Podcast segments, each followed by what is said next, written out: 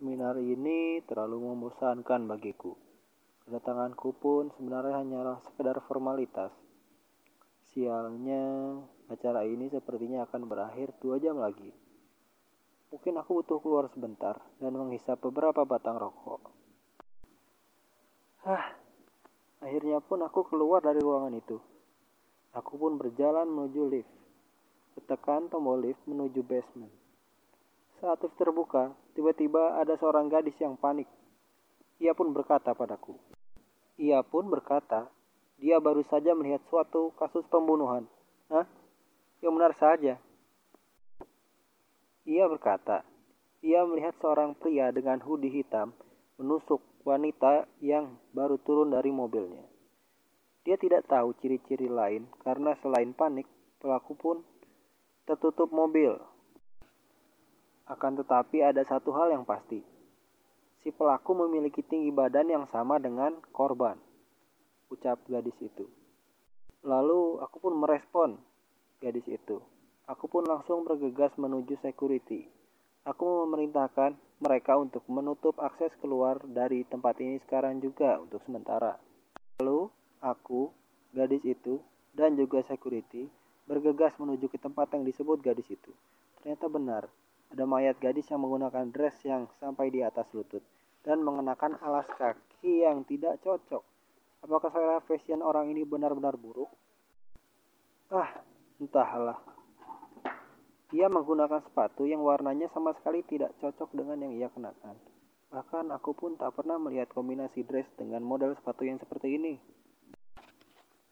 Korban memiliki luka di perutnya, bekas ditusuk dengan pisau. Barang berharga seperti dompet, handphone, kunci mobil, bahkan mobilnya pun terbuka dengan kunci yang menggantung dan tidak hilang. Setelah itu, security pun mengumpulkan orang-orang yang menggunakan hoodie hitam polos. Ada tiga orang tersangka di sekitar T K P. Yang pertama adalah pria dengan tinggi seratus lima puluh sembilan sentimeter.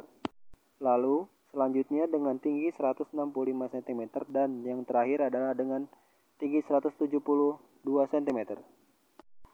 Sedangkan korban yang tewas memiliki tinggi badan setinggi seratus lima puluh delapan sentimeter. Siapakah pelaku dari pembunuhan tersebut? Oke, berdasarkan clue yang telah Anda dengarkan tadi, apakah Anda telah menemukan pelakunya? Apabila belum, silakan pause karena sebentar lagi akan saya beberkan siapakah pelakunya menurut berdasarkan clue yang sudah saya bacakan.